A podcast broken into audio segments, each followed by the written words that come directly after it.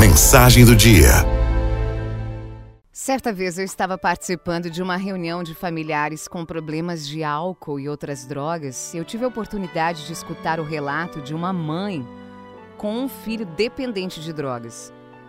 Ela disse que morava num condomínio enorme e o filho ficava sumido horas e horas, e quando voltava, chegava totalmente alterado pelas substâncias.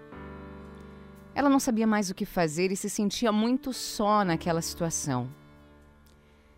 Ela foi orientada pelo grupo a procurar uma pessoa de confiança com quem pudesse compartilhar suas angústias, seus medos, suas incertezas naqueles momentos mais difíceis.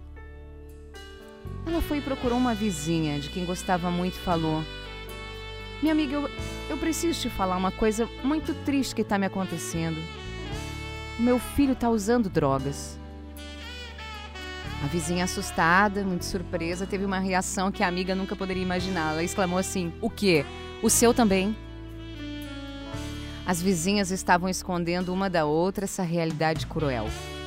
Os filhos tão queridos, tão amados, estavam usando drogas. Na outra semana, eu lembro que aquela senhora chegou na reunião com mais quatro vizinhas todas com o mesmo problema. Essa história nos ensina algumas coisas. Primeiro, não devemos ter vergonha quando nos deparamos com uma pessoa querida da família envolvida com dependência química, com álcool ou outras drogas. Essa foi uma escolha da pessoa.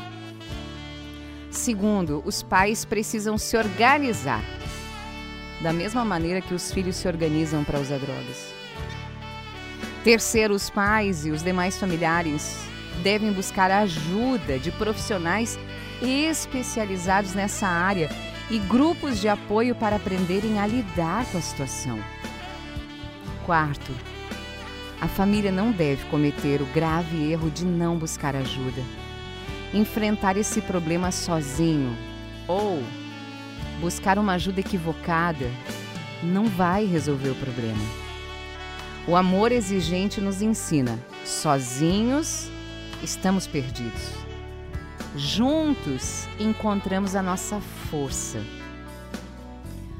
Por fim, o problema da dependência química e da codependência não é só da família.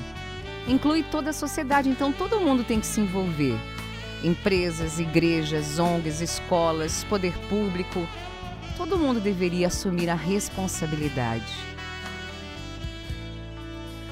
Por tudo isso, o lugar da família é no tratamento. Pare de dar murro em ponta de faca. O seu amor e a sua boa vontade, ou até o seu sofrimento, não vão te ajudar muito nesse momento a mudar a realidade.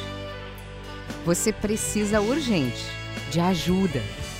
Ajuda especializada, de pessoas capacitadas para te ouvir e para te orientar com amor e sem preconceito.